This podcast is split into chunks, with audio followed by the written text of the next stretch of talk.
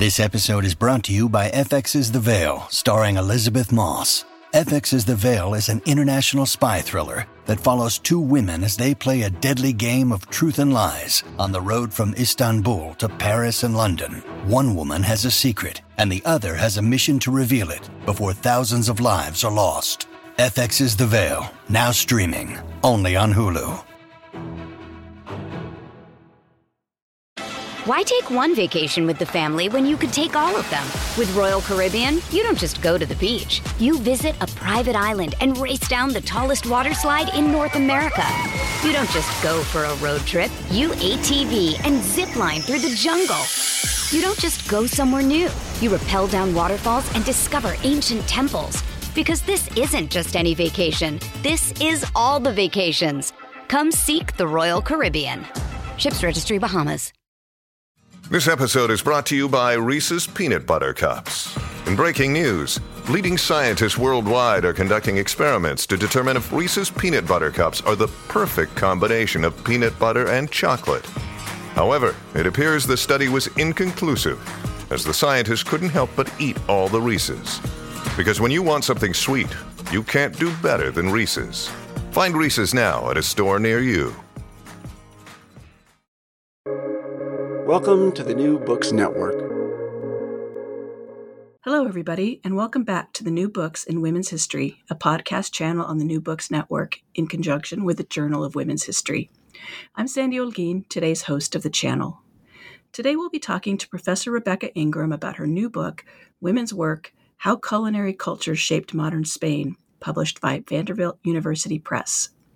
Professor Ingram teaches courses at the University of San Diego in modern and contemporary Iberian cultural studies and literature, and she is also an affiliated faculty in women's and gender studies. She speaks to us today as an expert in food studies and feminist theory. Rebecca Ingram, welcome to the show. Thank you so much, Sandy. It's such a delight to be with you today. It's a delight to have you too. Uh, Rebecca, I wonder if you could begin by saying a few words about yourself. That is, where you were born, where you went to school, how you became interested in Spain, Spanish literature, and Spanish culinary culture, and anything else that takes your fancy. Fancy. Awesome. Yeah, I'm happy to talk about that. I am originally from a small town just outside of Atlanta, Georgia. Um, and so, you know, one would think that Spain and its culinary cultures are very distant from, you know, the Southern culture that I absolutely grew up in. Um, but I first became interested in Spain when I did a homestay um, the summer of 1996. I was one of those folks who was not interested in sticking around for the Olympics in Atlanta. Instead, I wanted to take off and go somewhere else. And so I spent about eight weeks living with a family in rural Andalusia in Huelva. Um, and there, um, you know, as a 18 year old from small town Georgia. Um, it was really eye opening to live with a family that politically identified as socialist and communist, and also to understand um, what their lives were like in that kind of late 90s context. Um, and so after that experience, I knew in college um, at Emory that I would absolutely study Spanish um, because it was something I continued to be interested in. Um, but originally, I wanted to be a diplomat. And so I also studied political science, international relations. Um, but ultimately found that the kinds of questions that political scientists asked about Spain, for example, or Germany, because I also studied German um, in college, those questions weren't satisfying. They didn't get to the kinds of things I wanted to know about. Um, and so I had one of these transformational research experiences as an undergrad um, that comes from independent study with a faculty member. That faculty member is Annabel Martin, who is now at Dartmouth. Um, and I was able to kind of dig into contemporary writing from philosophers about um, Basque nationalism, for example, um, and how that showed up in contemporary Basque film and literature. Um, and so I don't know. I think Cindy, we both we all have these experiences, right, uh, with research at some moment that kind of opens our eyes to the kinds of work we can do, and that was absolutely mine. Absolutely. Well, I'm wondering what is it that what questions were answered through literature that you couldn't get answered through political science? Um, I wanted to know about Um, the political and cultural reasons for um, identify, I mean, in the most simple way, you know, this was over 20 years ago that I worked on this project, um, that folks supported something, you know, like political terrorism. I wanted to understand that. Um, and so, you know, I researched this extensively in several classes as an undergrad in political science. And you had statistics and you had, um, you know, all of these different ideas about game theory and so forth and so on. And I was like, no, that I want to know the stories. I want to know, you know, people's lived experiences, um, the kind of challenges folks had faced um, that led to um, political adherence to political violence, for example, um, or not. Um, and so I think that was what definitely drew me into that undergraduate research project. Um, and you know, after that, I spent a year in Germany um, working for a non governmental organization. Um, and I figured out you know, I really need to go back to grad school. I can continue doing this reading, doing this research.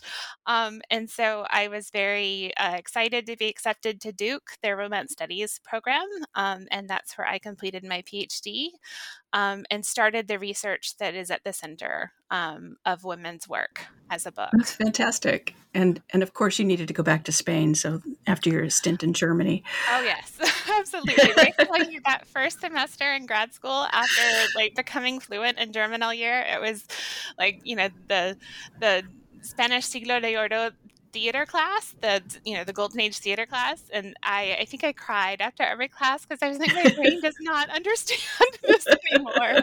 It only took one semester to get back in the groove, but gosh, that was a very challenging semester. I imagine. Sure. so, uh, shifting gears a bit, could you tell us a bit about the main subjects of your study? Emilia Pardo Bazan, Carmen de Burgos, Gregorio Marañón, and Nicolasa Pradera? Absolutely. Um, so, in in focusing on these writers um, and also the Institut de Cultura, which is the focus of the last chapter, um, I wanted to understand how culinary writing um, as included in cookbooks because we're really talking about cookbooks that Pardo Bazan wrote, cookbooks that Carmen de Burgos wrote, um, in a cookbook that Gregorio Marañón wrote the prologue for, and the cookbook is actually by Nicolas Pradera. Um, I wanted to understand how all of these intellectuals, especially in the case of Marañón, Pardo Bazan, and Carmen de Burgos, um, were writing about cooking, but they weren't just writing about cooking. They were really addressing a whole range of ideas about um, womanhood, about modern Spain, about national Spain, um, and about Spain's modernization.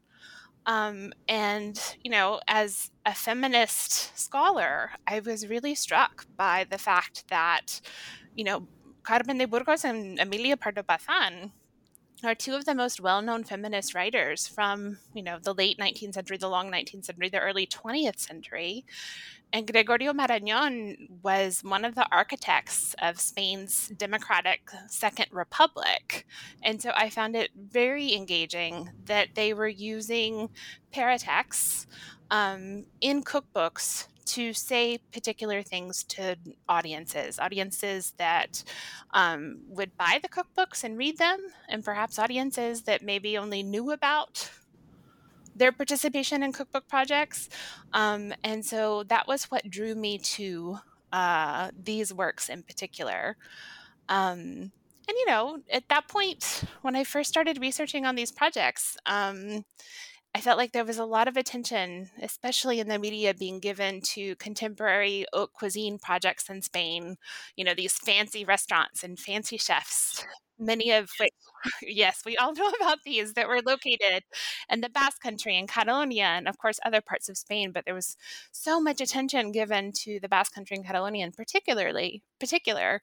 Um, but nobody at that point had really worked on culinary and gastronomical texts from the 19th century, from the early 20th century. And if you're going to think about the nation and nation building, um, that's the period you have to look back to. It's not enough to look at late 20th century Spain and early 21st century Spain and ask questions about the links between um, a Spanish or Catalan or Basque identity and cooking or gastronomy. Um, and so, you know, I'm always grateful to my uh, dissertation director, Stephanie Sieburth, she's like, Rebecca, you can't do this project unless you look back to the 19th century. And I did.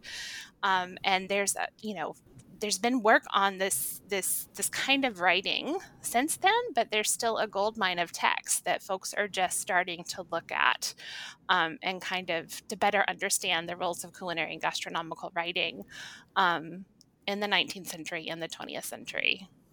Right. And as you suggest, it's that early 20th century period that is so tumultuous in Spain, in which they're talking about nationalism in all sorts of ways. And I was struck by the discussion, the culinary discussions being very similar to the discussions about music in the same period. Right, right. Yes, there's lots of parallels between your latest book, Sandy, and um, and this work, and then also I think um, I quoted you extensively. the first versions of this, your research was very instrumental in how I thought about this group of texts. So I definitely owe you an intellectual debt. an that, that wasn't me trying to fish for anything. I was oh. just really, I was really struck by it. I was just thought, oh, they're gathering the recipes, the way they gathered songs, the way they gathered folk tales. Oh yeah, for sure. Uh, so, why were you interested in these specific people's takes on culinary culture in Spain? Um, and you've answered this a little bit. Why this particular time period, the early 20th century? Um, well, I was first drawn to Emilia Pardo Bazan. Um, you know, she is held up as this kind of um, you know, exemplary figure for understanding what a woman who was also an intellectual, who was also, you know, a very prolific um, writer of fiction and essays. Um, I was like, why in the world did she write cookbooks? Um, what was that about? Um, why did she write cookbooks whenever um, it seemed like she was trying, or she, she, spent so much of her career otherwise negotiating gendered expectations um, of what her writing and thinking and just existence and intellectual spaces should do, right? Um, and so, as I researched more about these cookbooks, I found out that they were the last two volumes of a whole series that she wrote um, called the Biblioteca de la Mujer. So, a, a library that she created of translations um, in these texts uh, that were meant to introduce Spanish women to feminism. And so I was like, wow, like here we have like, you know, cooking, this kind of task that takes up so much time, um, you know, for I would say contemporary women, as lots of folks have seen during the pandemic. Um, but also working class women and women in the middle class at the margins of the middle class during Pardo Bazan's time period. Um, and that she linked them specifically to her feminist project was also fascinating. Um, but then you get into those prologues, you know, not even including the recipes. Um, and there are a number of contradictory ideas um, that she expresses about the women that she was trying to reach with this cookbook project and with her whole project to introduce Spanish women to feminism. Um, and so, doing more research, I found out that you know she was actually quite frustrated um, with women. She was like, "What is it? I, like I can't get them interested in feminism with all of these other wonderful works, like a biography of Maria de Zayas, for example, um, a translation of John Stuart Mill." Um, and so, I'm going to give them something that perhaps interests them more, and this is cookbooks. And so, I felt like oh, well, that is that cynicism? Is she exasperated with them and just throwing her hands up in the air? Um, and ultimately, I came to see it's it's a little of both. Like she's doing feminist work in these cookbooks, um, especially in La Cocina Española Antigua, um, the first cookbook that kind of attempts to recover and catalog um, Spain's historical cooking or its traditional cooking in one volume, um, she's really saying that these elderly women, these women who cook for subsistence in their own homes, that they are producing um, imported cultural texts, like cultural texts, but you know, it's a cultural practice that's important for the Spanish nation. Um, and you know, you're talking about collecting songs, like collecting recipes is absolutely and something that she frames as a folkloric practice um, that shows that Spanish cuisine was rich and it had a history. It was important and it should be protected. Um, yeah, I found um, that. Sorry, go ahead. Yeah, go right ahead. You. no, I, I, found that very fascinating, and, and actually, for the audiences who are listening, could you explain a little bit about what Pardo Bazan's version of feminism was, so that you can link it with her culinary uh, works? Um, she really focused on you know, in other writing, she really um, thought that Spanish women should have greater access to education, um, an education of ideas, an education of thought, um, and not just a domestic education that, um, or the most minimal in, education that would not leave them prepared for, um, you know, whatever their jobs might be, whether that is, you know, in a in a role like hers or you know in their roles as wives or female members of families. Um, and then, as I discovered later on um, in a speech that I quote in the very first part of the book in the introduction, um, she gave a, a very interesting um, speech to the, I'm going to get it just right for you. Um, this is on December 3rd, 1916. She spoke at the inauguration of the Escuela del Hogar y Profesional de la Mujer in Madrid. So, this is like a school um, focused on the home, but also professional training for women in Madrid. And so she was talking to women, and she made very clear this is not just an ideal or an abstract woman, it's the woman of today um, and in this speech, she connected the home, its tasks, and women who undertook them to the health of Spain and to the Spanish race.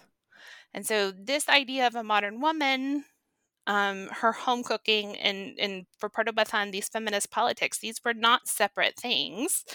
Um, instead, um, through food, through cooking, um, women could and then here I'm going to cite in Spanish, la mujer debe reclamar el ejercicio de todas las actividades al alcance de su capacidad y rechazar la suposición de que haya actividades que le están vedadas por el hecho de ser mujer. So women should reclaim the practice of all activities she is capable of and reject the supposition that any activities are off limits to her simply for being a woman.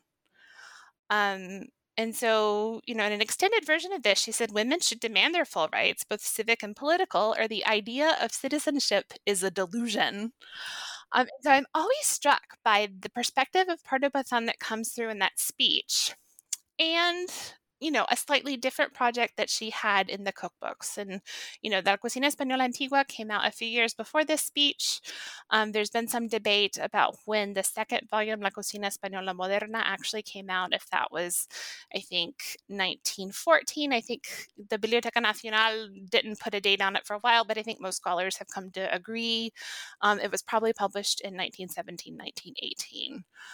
Um, and so, you know, it's interesting to think that Pardo Bazan also saw this domestic space as one that was important to a regenerating nation um, and to the health of Spain, right?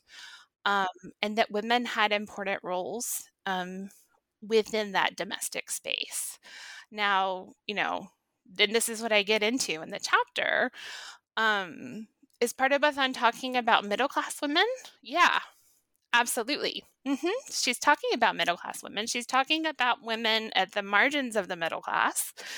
Um, and what I showed in the book, when it comes to the working class or working class women, um, her perspective is a lot more cynical. Um, I think, you know, and what I talked about in the book, and also, you know, in her culinary and gastronomical writing in the press, um, you know, and I don't think it's unusual for women of her period, but you know, this kind of disdain that she shows for working class women servants, cocineras, um, was quite shocking, especially, you know, to somebody like me. And I think so many feminist scholars of this period have long looked up to her. And I was very disillusioned to find out um, how dismissive she was of these working class cocineras and criadas, like cooks and maids, um, who were staples in middle class households and, and making them work. Right. It seems like her nationalism is based on an idealized version of what a maybe what a working class or, or what a peasant woman is like, and the traditions Absolutely. that they've that they've had. Yeah. As, as, so, you know, Bazán was not alone in this kind of idealization of peasant women. Um, you know, that was something that other intellects of her time period also engaged in as part of nation building discourses. But when it came to, you know, an actual working class woman who, you know, might decide to become politically active or support the political activities of others, you know, political activity in terms of working class mobilization, um, there was a lot more disdain or even um, kind of a dehumanizing attitude that I perceived in her writing about that version of the working class. Yeah, I think you made that pretty clear in your work. And is this why you call her an ambivalent feminist? Absolutely. Absolutely. Um, I think, you know, if we're thinking about um, feminism as something that does not just belong or engage the middle class. And, you know, in the United States, we talk about Kimberlé Crenshaw's term intersectionality and how it's kind of given us new tools to understand the ways in which feminist thought can also intersect with things like race, ethnicity, and social class. Um, you know, I think if we're using the tools of contemporary analysis to look back at Pardo Bazán's projects and also feminist political or social projects of folks who lived in her age, I think we have to think about, um, you know, what how was the working class involved or brought into feminist movements in this period? Um, I don't get the feeling in my research of Pardo Bazán that she imagined a place for them. Um, I would love to read a perspective that proved me wrong, you know. Um, but, you know, I think that's something that definitely um, was part of my approach to her text or you know that just kind of kept bugging me and kept pushing me forward to kind of understand um, what i was reading and what those ideas were that I, I, was seeing in the text with the close reading and reading around them and understanding um, the context that produced them. Yeah that makes sense. So moving to your next chapter on carmen de burgos she's also highly regarded as a feminist writer who happened to write cookbooks how do her approaches to cooking and feminism compare with those of Pardo Bazán? First of all, I think it's always fascinating to consider um, the career of a writer intellectual like Carmen de Burgos compared to Pardo Bazán. Like Carmen de Burgos was, you know, a woman from a middle class family. Um, she did not have connections with the aristocracy like Pardo Bazán. Um, she left an abusive husband who she married at age 16 early in her marriage to start working as a teacher and a writer. Like she was supporting herself and her yeah, child. That's kind of amazing for that period. Right. Um, you know, she was the long term lover of Ramon Gomez de la Serna. Um, and I always giggle with my students about the fact that Ramon had an affair with her daughter later on. Um, oh. We giggle about it now. It's probably devastating in the moment, I have to acknowledge. Yeah. Um, but, you know, she was an intellectual figure in her moment in Madrid, but she was also a writer who wrote to entertain folks. Um, and so she wrote the books that we most the book that we most associate with her feminist thought um, La Mujer Moderna, y sus derechos, right? Also, a number of feminist speeches that she gave throughout Spain. Um, she would print, you know, political articles in the press um, in one week, and then the next week turn around and write, you know, a very superficial and frivolous text um, that kind of kept folks on their toes, I would imagine.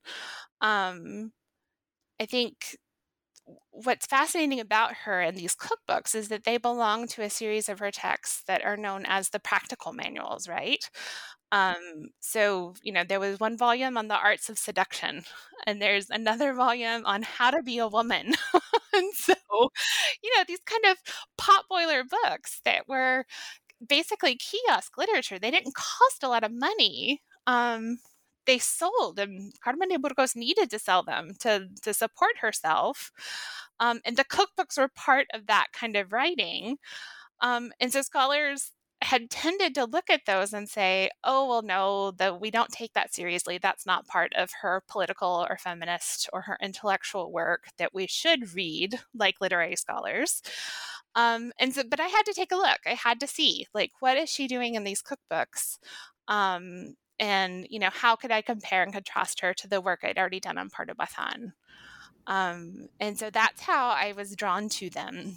Um, and what I discovered is that she is she's using this kind of association with frivolity, this association with the superficial, um, in the cookbooks particularly, to embed kind of radical ideas into these cookbooks about um, women and how they should think about their cooking, their food work, their cooking practice, but also think about their roles in modernizing Spanish society.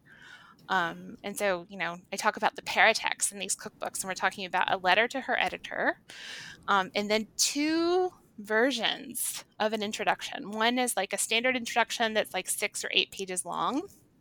And then in the reissue of that same cookbook under a new title in the 1920s called Nueva Cocina Práctica, um, she expands that very conventional introduction of like, what, seven or eight pages into like a an 80 page essay. so who reads role, that, right? Besides you. exactly. About the role of gastronomy and cooking in Spanish society. It's really like this very scholarly work. Um, and I, you know, I might be one of the few folks who has done that close reading of that very long introduction. And so I found that really um, fascinating because that is not what you would expect from a book that, in theory, she wrote or collaborated with in order to earn her way. What so what were some of those radical ideas that you found embedded in that introduction? Um, I loved the way she practices what another scholar, Maite Zubiaurre, has called double writing. Um, and so the tone and the expressiveness of her writing, she'll say, Oh, you're going to think that this is not intellectual. You're going to think that this is just this little thing that doesn't mean anything. But she embeds these little, like, you know, stickler comments about, um, you know, I could be offended by my editor's request that I write such a book. But instead, you know, what she does is narrate an alternative response that kind of um, underscores the gender dynamics um, that are part of that letter, uh, you know, uh, that editor's request that she collaborate um, in cookbook writing. Um, I also compared um, what she writes in these texts to you know, the you know the printed version of the feminist speeches that we have access to in the archives. Um, and these are absolutely ideas in those feminist speeches and in the cookbooks um, that want to show Spanish women who have the extra pesetas to buy this inexpensive volume um, that feminism does not have to be alienating. This is her term, alienating. it doesn't have to be masculinizing, another term of hers, um, that it can be something that they engage and practice um, from where they are um, you know, with the responsibilities that they may have in the home, but also begin to imagine, for example, a role in the parliament, right? Or following her model into a career as a writer or as a teacher. Um, and so, you know, if you're thinking about these kind of conventional ideas we have about um, domesticity that cookbooks supposedly uphold. Um, you know, the radical idea is that Burgos is giving us a model, right, of how to turn patriarchal thinking on its head, and that double writing, um, and also a model of how to think about the domestic space and women's work within that space and their roles within that space, um, and kind of expand on them or you know if not blow them up you know we don't to you know blow up the kitchen right um, but think about the kitchen and food work as a discourse, as a practice that is already important for Spain, it's already important for Spain's modernization, um, and that women and their work are part of it. Um, and that to me is is kind of radical, especially for that period, and it continues to be radical today. I mean, this is something that those of us who study food talk about. Um, why has it taken some fields so long to think about food critically or to think about cooking critically. And there is this long term association of food studies and food work with domesticity, um, and that that is not the site of radical political thinking. Um, that tends to be the dominant idea. Why take one vacation with the family when you could take all of them? With Royal Caribbean, you don't just go to the beach. You visit a private island and race down the tallest water slide in North America. You don't just go for a road trip. You ATV and zip line through the jungle. You don't just go somewhere new. You rappel down waterfalls and discover ancient temples. Because this isn't just any vacation. This is all the vacations. Come seek the Royal Caribbean. Ships Registry Bahamas. When you need mealtime inspiration, it's worth shopping Kroger, where you'll find over 30,000 mouth-watering choices that excite your inner foodie. And no matter what tasty choice you make, you'll enjoy our everyday low prices, plus extra ways to save, like digital coupons worth over $600 each week. You can also save up to $1 off per gallon at the pump with fuel points. More savings and more inspiring flavors make shopping Kroger worth it every time. Kroger, fresh for everyone. Fuel restrictions apply. Right. And and how do you parlay those recipes into a role in parliament? Exactly. I mean, Pardo Bazán does not give us, um, Pardo Bazán, pardon, Burgos does not give us the step by step instructions for that, unfortunately. um, I think her idea is just to plant the seed, right? Mm-hmm. Um, and then I think what's interesting is to compare these cookbooks and their prologues to the speeches, and where she's just like, you know, you need to think about this because um, the marriage may not work out. Um, and then what do you need? You need an education. You need to know, you know, what is your um, belonging and what are your strengths in this society. So, um, yeah, I don't have that text right in front of me, or else I'd do no, a beautiful okay. quote. But it is absolutely in the book, so we should take yeah, a no. look there. yes, no, I, I saw that. Um, Okay, so your your work shifts gears in chapter three when you discuss the polymath Gregorio Marañón in his prologue to the cookbook by chef and restaurant owner Nicolasa Pradera.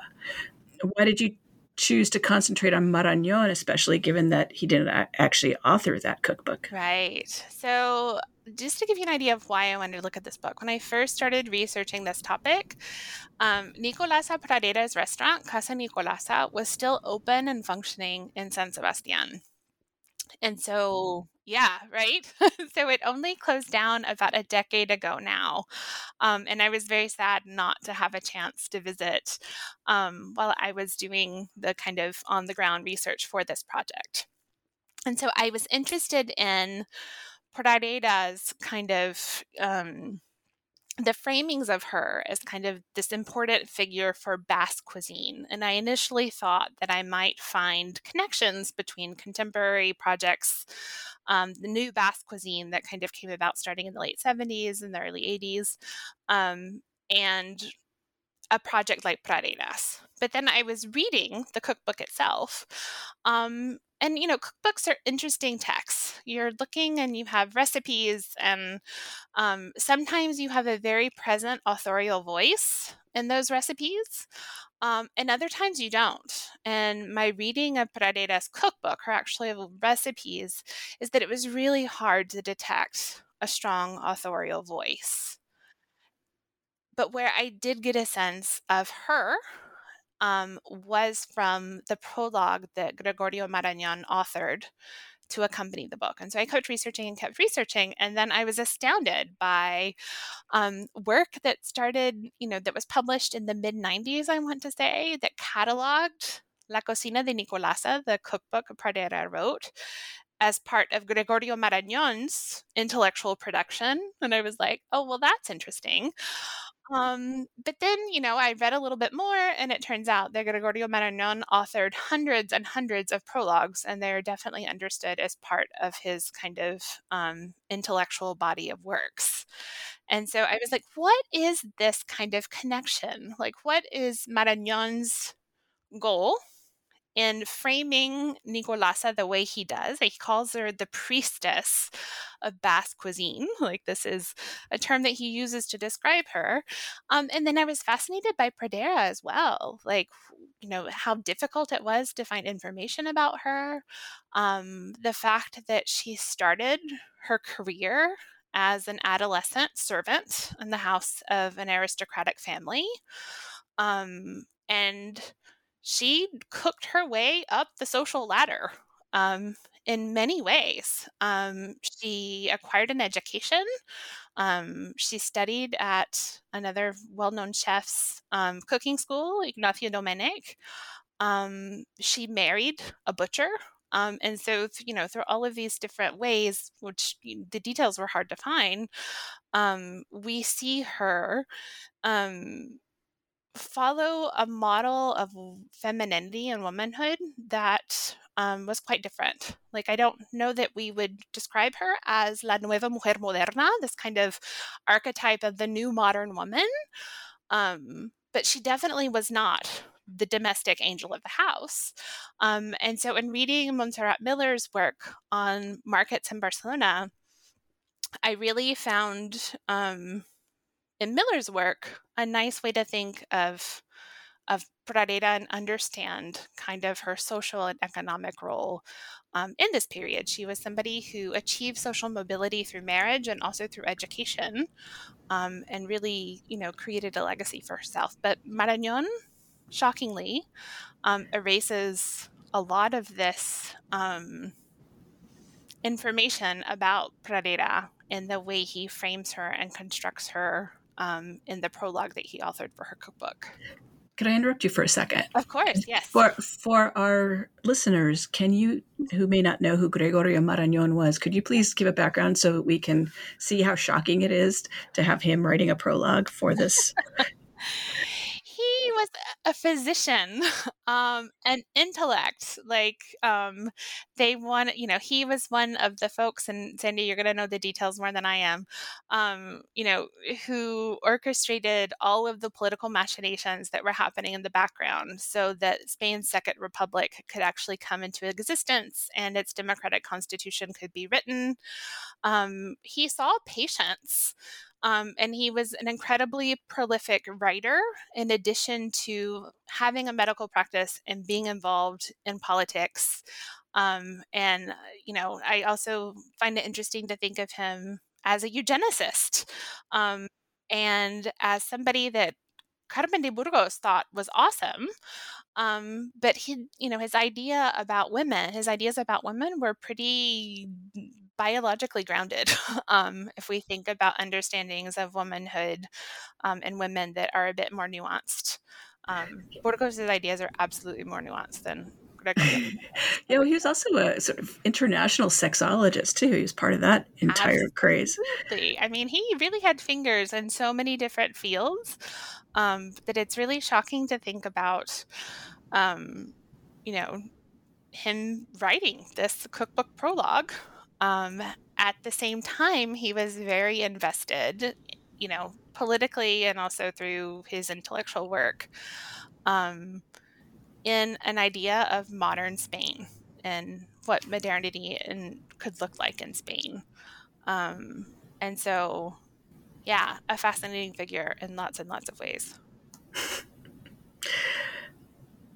um, okay, so well, actually, one of the things I did want to ask in, in relation to this is so, what is Gregorio Marañón's idea about women and cooking and the modern nation?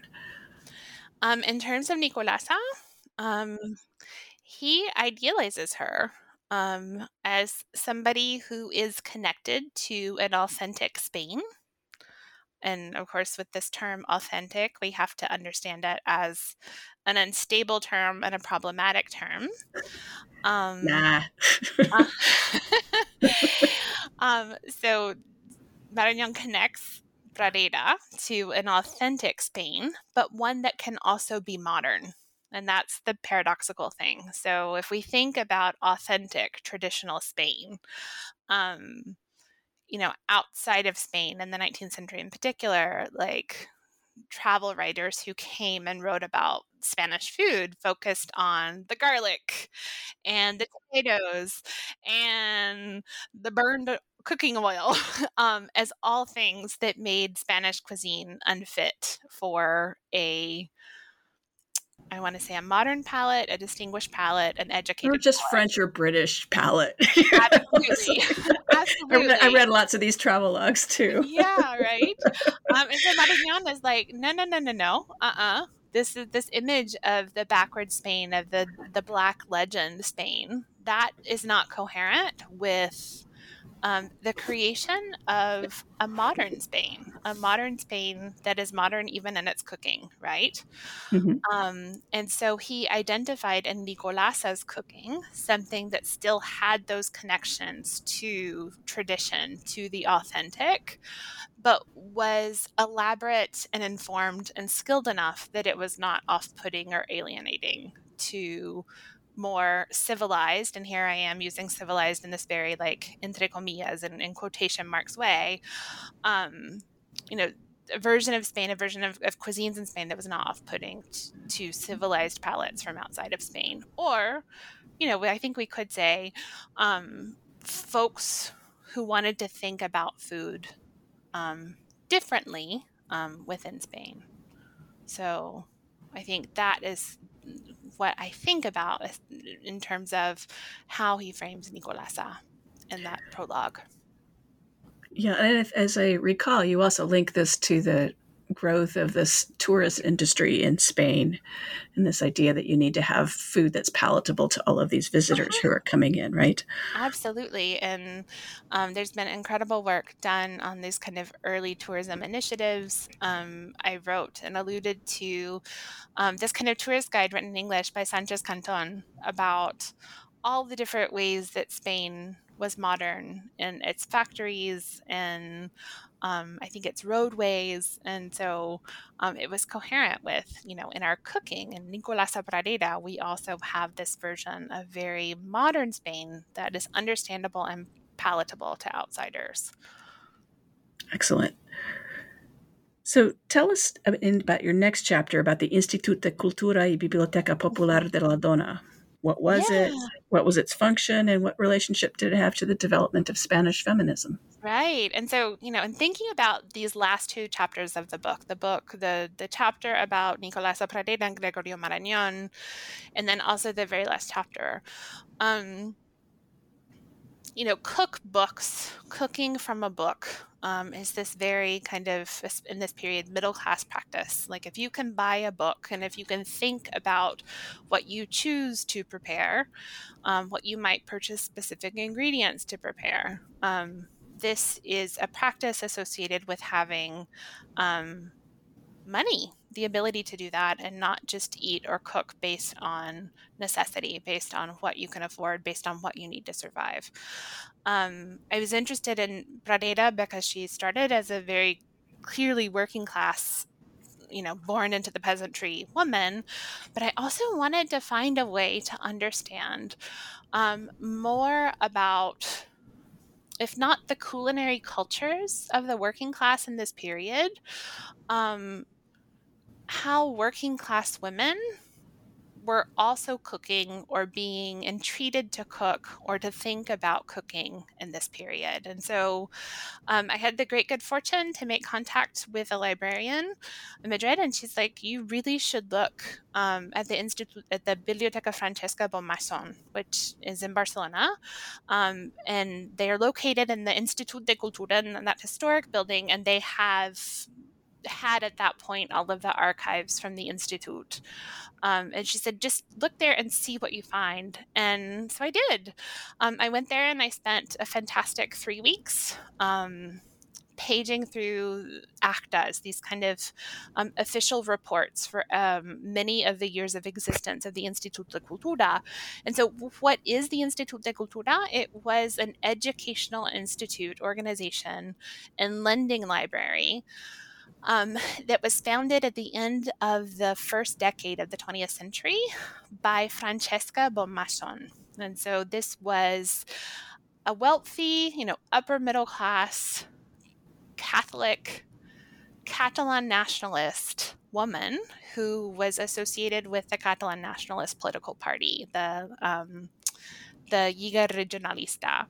Um, and she embodied this very conservative, feminist kind of um, way of being in the world. Um, and it, this was a project that started um, on a suggestion from her priest, um, who was known in Barcelona in this period of being a very progressive priest. Um, but um, it was a way to educate women, um, to give them culture.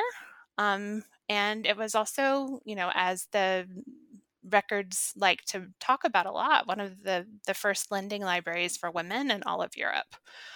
Um, and so that's when it started. Um, and so it had, you know, it grew. I think it outgrew um, two previous locations before it moved to where the Biblioteca Francesca Bonnemaison is today in Barcelona, which is in the um, Sant Pere neighborhood in the Sant Pere Més Baix um, on that street. It taught classes in stenography. It taught classes in religion. Um, it taught basic primary and secondary education classes. Um, because son was very deeply Catholic, it also taught classes in religion. Um, and cooking classes and domestic economy classes were part of its curricula from the very first days. Um, and so I also was interested in the Institute because I knew of one of the figures that we think about if we're thinking about celebrity chefs in Spain. You know, you'd think that celebrity chefs are something that's super contemporary that we only think about in the 21st century, for example.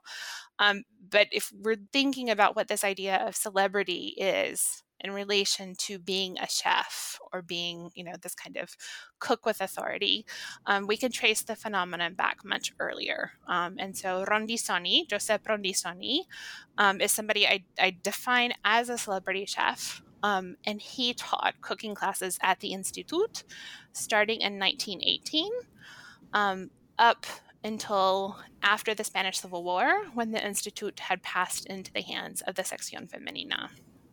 Joy. I know, right?